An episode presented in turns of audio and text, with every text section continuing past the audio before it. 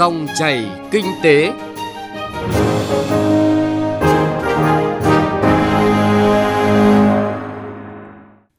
Xin chào quý vị và các bạn. Chương trình Dòng chảy kinh tế hôm nay, chúng tôi chuyển tới quý vị và các bạn những nội dung sau. Giảm chi phí dịch vụ logistics bằng việc tăng cường kết nối. Tiếp tục thoái vốn tại các doanh nghiệp vận tải biển. Chuyên mục chuyện thị trường là phản ánh của phóng viên Đài Tiếng nói Việt Nam thường trú tại thành phố Hồ Chí Minh. Doanh nghiệp nhập khẩu thịt heo ồ ạt, người chăn nuôi hoang mang.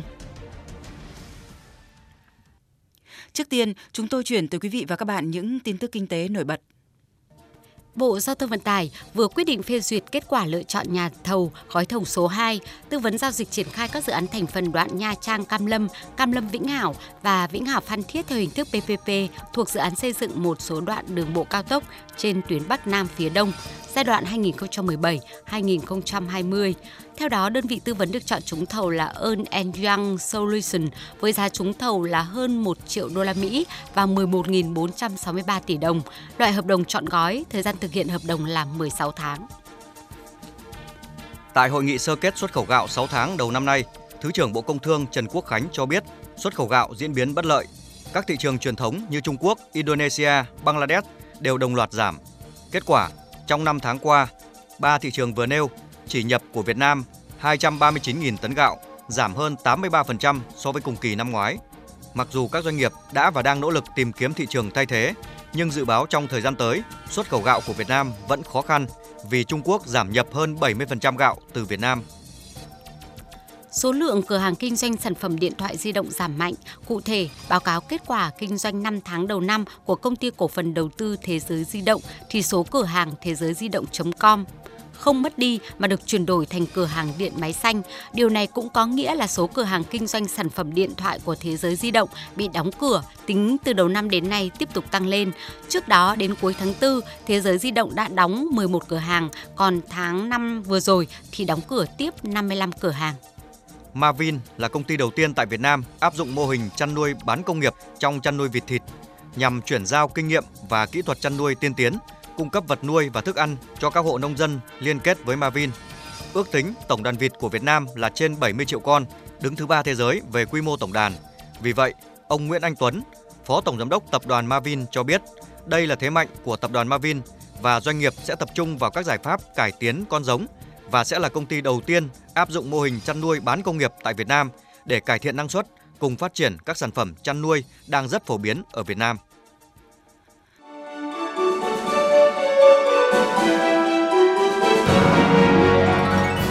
Dòng chảy kinh tế, dòng chảy cuộc sống.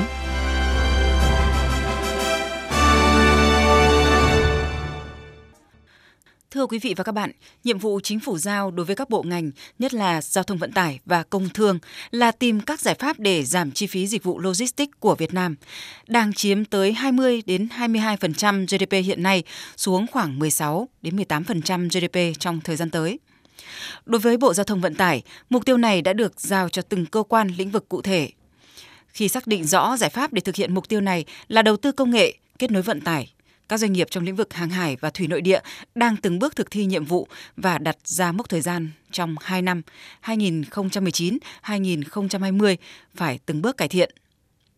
Chương trình dòng chảy kinh tế hôm nay, chúng tôi chuyển tới quý vị và các bạn phân tích giảm chi phí logistics bằng việc tăng cường kết nối vận tải từ các doanh nghiệp vận tải thủy tăng sức cạnh tranh của các doanh nghiệp vận tải hàng hải, vận tải thủy nội địa và công tác kết nối như thế nào là nội dung vừa được các chuyên gia, các nhà quản lý và doanh nghiệp trong lĩnh vực này trao đổi trong tháng 5 vừa rồi. Mục tiêu là để cùng phân tích đánh giá nguyên nhân của tình trạng yếu kém, rời rạc trong kết nối vận tải là do đâu để có giải pháp tháo gỡ. Chuyên gia kinh tế ông Trần Đình Thiên cho rằng việc mất cân đối trong đầu tư hạ tầng đã dẫn đến hệ lụy là Việt Nam có lợi thế về vận tải hàng hải, vận tải thủy nội địa nhưng không phát huy được và công tác kết kết nối các loại hình này hiện nay vẫn yếu kém.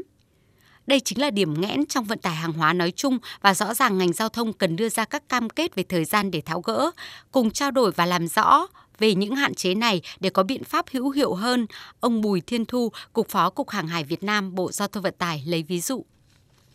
Nói ví dụ cái này thì phải đang thiếu hẳn một cái hệ thống cảng thủy nội địa để phục vụ cho gom hàng chuyển tải cho cái mét đi vải. Cái vô cùng quan trọng và chi phí không lớn.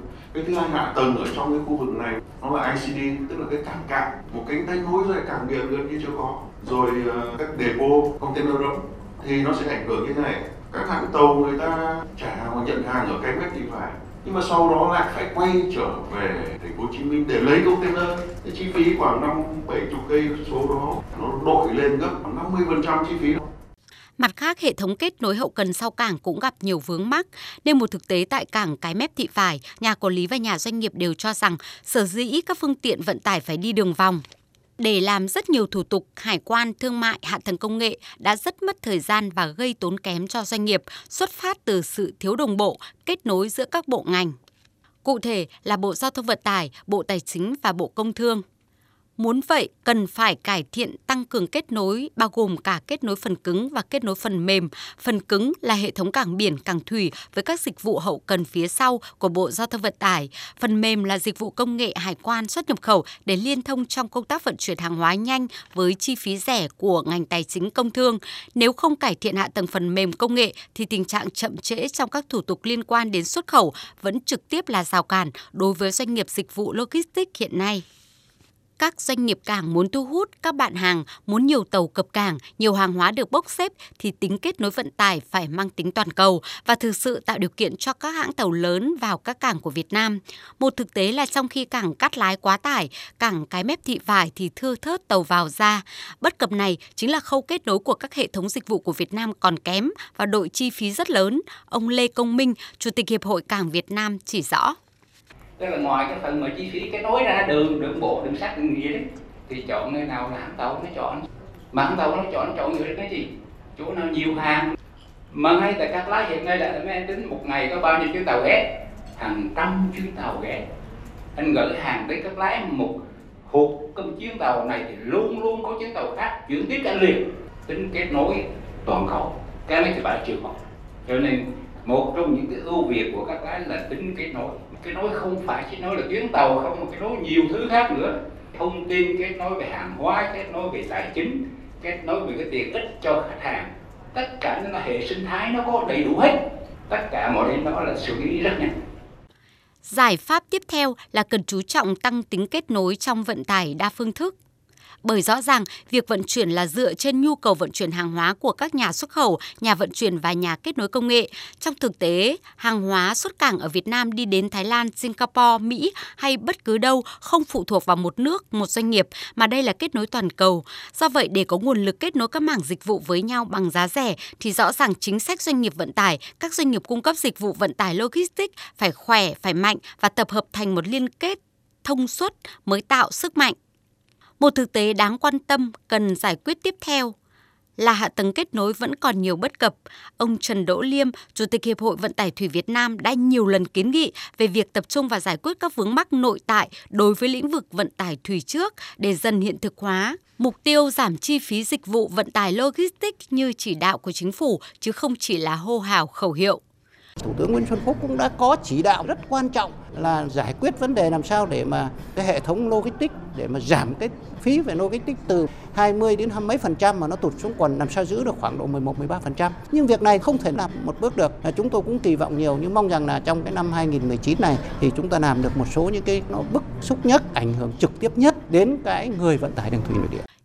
Như vậy, cùng huy động sử dụng nguồn nội lực để đầu tư xây dựng một mạng lưới kết nối các phương thức vận tải, các dịch vụ từ nhận, kết nối, vận chuyển, giao nhận hiệu quả là bài toán mang tính tổng thể, vừa vĩ mô vừa vi mô. Muốn vậy, sự liên thông với các bộ ngành là ở tầm vĩ mô, riêng lĩnh vực vận tải thủy hiện nay chính là một thực tế cần giải quyết với cam kết từ các cơ quan của chính Bộ Giao thông Vận tải. Chỉ có như vậy mới đảm bảo sức cạnh tranh của các doanh nghiệp trong từng lĩnh vực vận tải, nhất là vận tải thủy, vì các doanh nghiệp này chịu sự cạnh tranh trực tiếp và rất gai gắt với hệ thống các doanh nghiệp toàn cầu trong nền kinh tế thị trường hội nhập cao và mạnh như hiện nay. Thông tin nhanh, chân thực, phân tích sâu những diễn biến thị trường, vấn đề kinh tế. Các chuyên mục hấp dẫn, cà phê doanh nhân, chuyện thị trường, kinh tế số. Dòng chảy kinh tế phát sóng lúc 9 giờ 5 phút đến 9 giờ 25 phút và phát lại vào 13 giờ 25 phút đến 13 giờ 45 phút các ngày từ thứ hai đến thứ sáu hàng tuần trên kênh thời sự VOV1 của Đài Tiếng nói Việt Nam. Dòng chảy kinh tế, dòng chảy cuộc sống. Dòng chảy kinh tế, dòng chảy cuộc sống. Thưa quý vị và các bạn, chủ trương tiếp tục thoái vốn tại các doanh nghiệp vận tải biển tới đây sẽ được thực hiện như thế nào để mang lại hiệu quả cao, trong khi vận tải biển của Việt Nam hiện không có nhiều lợi thế? Tiếp đó, việc tái cơ cấu đặt ra như thế nào để các doanh nghiệp vận tải sau khi nhà nước thoái vốn có thể bớt khó khăn hơn, phát huy tính chủ động, linh hoạt của các doanh nghiệp do tư nhân làm chủ, thực sự khai thác hiệu quả các lợi thế về hạ tầng hàng hải của Việt Nam hiện nay. Phóng viên Hà Nho có cuộc phỏng vấn ông Lê Anh Sơn, Chủ tịch Hội đồng thành viên Tổng công ty Hàng hải Việt Nam về nội dung này. Thưa ông, à, tới đây ông có nhìn nhận ra như thế nào tái cơ cấu đặc biệt là đối với những cái doanh nghiệp phải tập trung tháo gỡ? Về bản chất là rất nhiều doanh nghiệp vận tải biển của VLI hiện nay là đã thua lỗ nhiều. Thế thì việc thoái vốn đương nhiên là không hấp dẫn người mua để tạo điều kiện cho doanh nghiệp được tái cơ cấu lại không những tái cơ cấu về cái hoạt động vận tải biển duy trì được cái bộ máy, duy trì được cái đội ngũ lao động ở dưới đó, giữ chân được cả những cái thuyền viên, những người mà họ tâm huyết với nghề, thì đương nhiên chúng tôi sẽ tìm cách là chúng tôi thoái vốn, đặc biệt đối với một số doanh nghiệp để giúp họ cơ cấu lại cái tình hình tài chính của họ. Và chắc chắn là chúng tôi bán ra thị trường thông thường sẽ là không được bán bằng, thu được cái ờ, giá trị ban đầu thị trường chấp nhận mức nào thì chúng tôi phải chấp nhận bán ở mức đó thôi. Cái thứ hai nữa là vận tải biển là một cái ngành nghề rủi ro hết sức rủi ro. Cho nên ờ, cái việc nắm giữ tỷ lệ cao nhà nước ở trong những cái, cái ngành vận tải biển này thì nó không cần thiết. Gần như tất cả các doanh nghiệp vận tải biển lớn trên thế giới hiện nay đều là tư nhân hết trừ những doanh nghiệp của Trung Quốc và hiện nay là Việt Nam. Mà cái ngành nghề vận tải biển chúng ta xưa nay chúng ta không có lợi thế. Cho nên là tôi nghĩ là bởi vì chúng ta đã mở cửa rất sớm rồi mở cửa sớm đồng nghĩa với việc là chúng ta tạo một cái áp lực cạnh tranh rất lớn. Tôi nghĩ là quan điểm là chúng ta nhà đối với các doanh nghiệp vận tải biển thì nhà nước không cần nắm chi phối.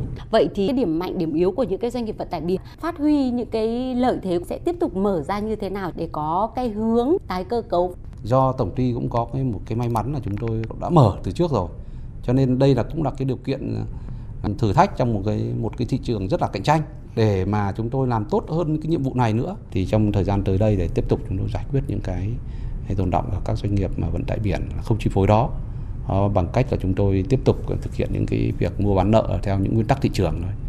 Để giúp cho các doanh nghiệp này về à, cơ bản là dần lành mạnh tài chính. Đấy, có lành mạnh được thì mới tính được đến các đường hướng phát triển mở rộng kinh doanh khác được. Vì vì trong năm 2019 này thì đối với Vinlight là tiếp tục và chúng tôi à, cơ cấu lại những khoản nợ tại các doanh nghiệp thành viên mà hiện nay đang còn à, phải vật lộn để xử lý những khoản nợ lớn ở đây. Mà trong đó là chủ yếu là tại các doanh nghiệp mà à, mục tiêu là chúng tôi sẽ thoái vốn dần thoái vốn hết. Thì hy vọng rằng à, về cơ bản các khoản nợ tại các doanh nghiệp vận tải biển đó sẽ được xử lý trong năm nay và năm sau là cơ bản được tương đối triệt để. Thì có nghĩa là à, tình hình tài chính của, của tổng công ty thì sẽ được lành mạnh một cách ừ, tương đối triệt để. Trong khu vực Đông Nam Á và khu vực châu Á thì chúng ta đứng ngay bên cạnh những ông khổng lồ. Ví dụ ông Trung Quốc, ờ, Singapore là một quốc đảo và họ chỉ nhờ phát triển về tự do thương mại hàng hải mà họ trở thành một quốc gia thịnh vượng như ngày hôm nay do những cái chính sách của họ.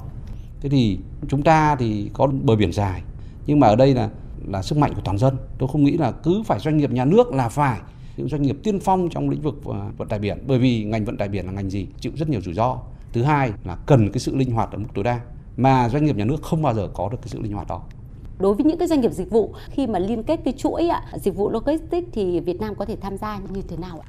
Những doanh nghiệp tư nhân ở bên ngoài họ rất linh hoạt thì nên tạo điều kiện cho họ phát triển. Và tôi nghĩ rằng với một cái chiều dài 3.200 km bờ biển cộng thêm với cái sự độ mở của nền kinh tế ta ngày càng lớn như này thì chúng ta nên có chính sách để thúc đẩy các doanh nghiệp phát triển mạnh mẽ trong lĩnh vực này, để bằng những chính sách kinh tế vĩ mô hỗ trợ trong vấn đề phát triển à, vận tải, trước tiên vận tải ven biển, rồi đến vận tải trong khu vực và vận tải biển quốc tế.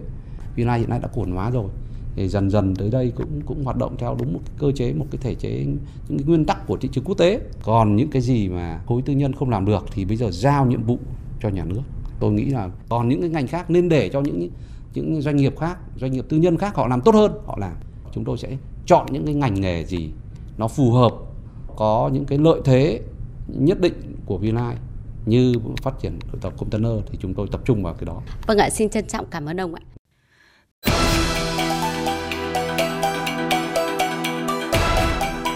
Chuyện thị trường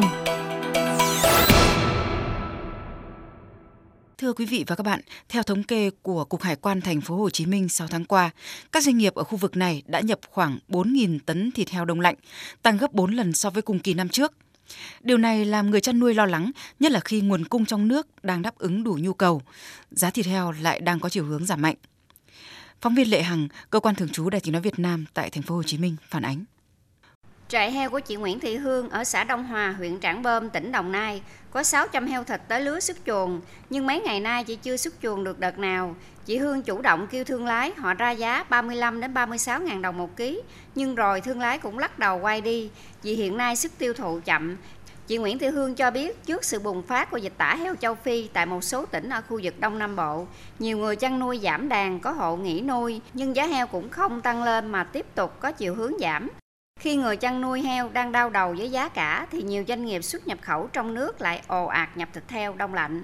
Điều này khiến người chăn nuôi lo lắng, chị Nguyễn Thị Hương kiến nghị. Chăn nuôi đã khó, bán heo thì không được, thương lái ép bằng mọi giá, rồi thịt lại nhập về nữa. Cho nên là người chăn nuôi hiện nay rất là hoang mang lo lắng và không dám tái đàn. Heo thì ít mà tiêu thụ còn cũng khó luôn. Đề nghị với à, cơ quan chức năng à, xem xét cân nhắc nhập thịt theo một số hiệp hội chăn nuôi của các tỉnh Đông Nam Bộ, việc các cơ quan chức năng cho các doanh nghiệp ồ ạt nhập thịt heo vào thời điểm hiện nay sẽ gây khó khăn cho người chăn nuôi khi họ đang bị kiệt quệ do thiệt hại của bệnh dịch tả heo châu Phi. Vì giá thịt heo nhập khẩu khoảng 30.000 đồng một ký, rẻ hơn giá thịt heo trong nước. Đồng thời đây cũng là một sự cạnh tranh chưa bình đẳng vì nguồn thịt nhập của các nước chủ yếu là từ Mỹ, Canada, Tây Ban Nha, Đức, Ba Lan, dân dân. Trong đó có một số nước vẫn cho dùng chất tạo nạc ratobamin, mặc dù những quốc gia này cũng quy định ngưng sử dụng chất tạo nạc một thời gian trước khi đưa vào giết mổ và giới hạn tối đa hàm lượng cho phép. Nhưng điều này cũng bất hợp lý vì Việt Nam cấm dùng chất tạo nạc.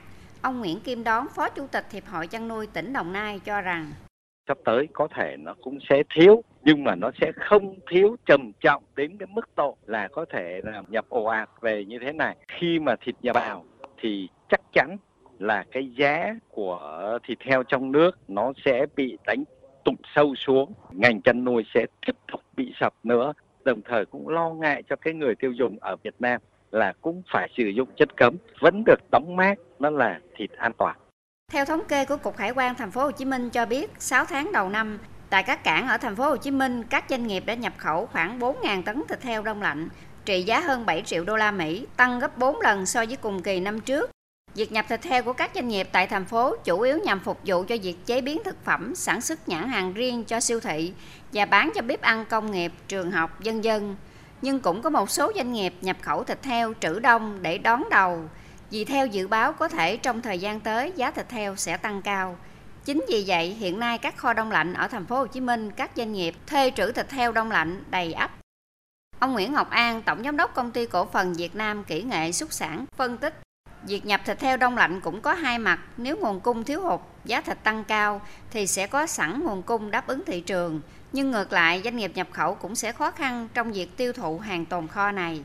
Ông An nói: nếu mà dịch tả châu Phi được ngăn chặn và nó không phát triển ở các cái trang trại lớn và cái tổng đàn nó giữ tương đối ổn mà cái nhu cầu của người tiêu dùng ờ, thì nó quay trở lại bình thường ờ, thì chắc chắn một điều là nó không đến mức độ giảm sút nhiều thì lúc đó cái hàng tồn kho mà của mấy cái ông mà nhập về để mà chuẩn bị cái việc đó thì không giải quyết được tồn kho đâu đó thì ờ, rất là khó cho các cái doanh nghiệp mà nhập khẩu đó khi nguồn thịt heo trong nước thiếu thì việc nhập thịt heo để đáp ứng nhu cầu của thị trường là cần thiết. Tuy nhiên hiện nay nguồn cung trong nước vẫn ổn và người chăn nuôi rất khó khăn trong việc tiêu thụ thịt heo thì việc cho nhập thịt heo ồ ạt thời điểm này thì cần phải cân nhắc.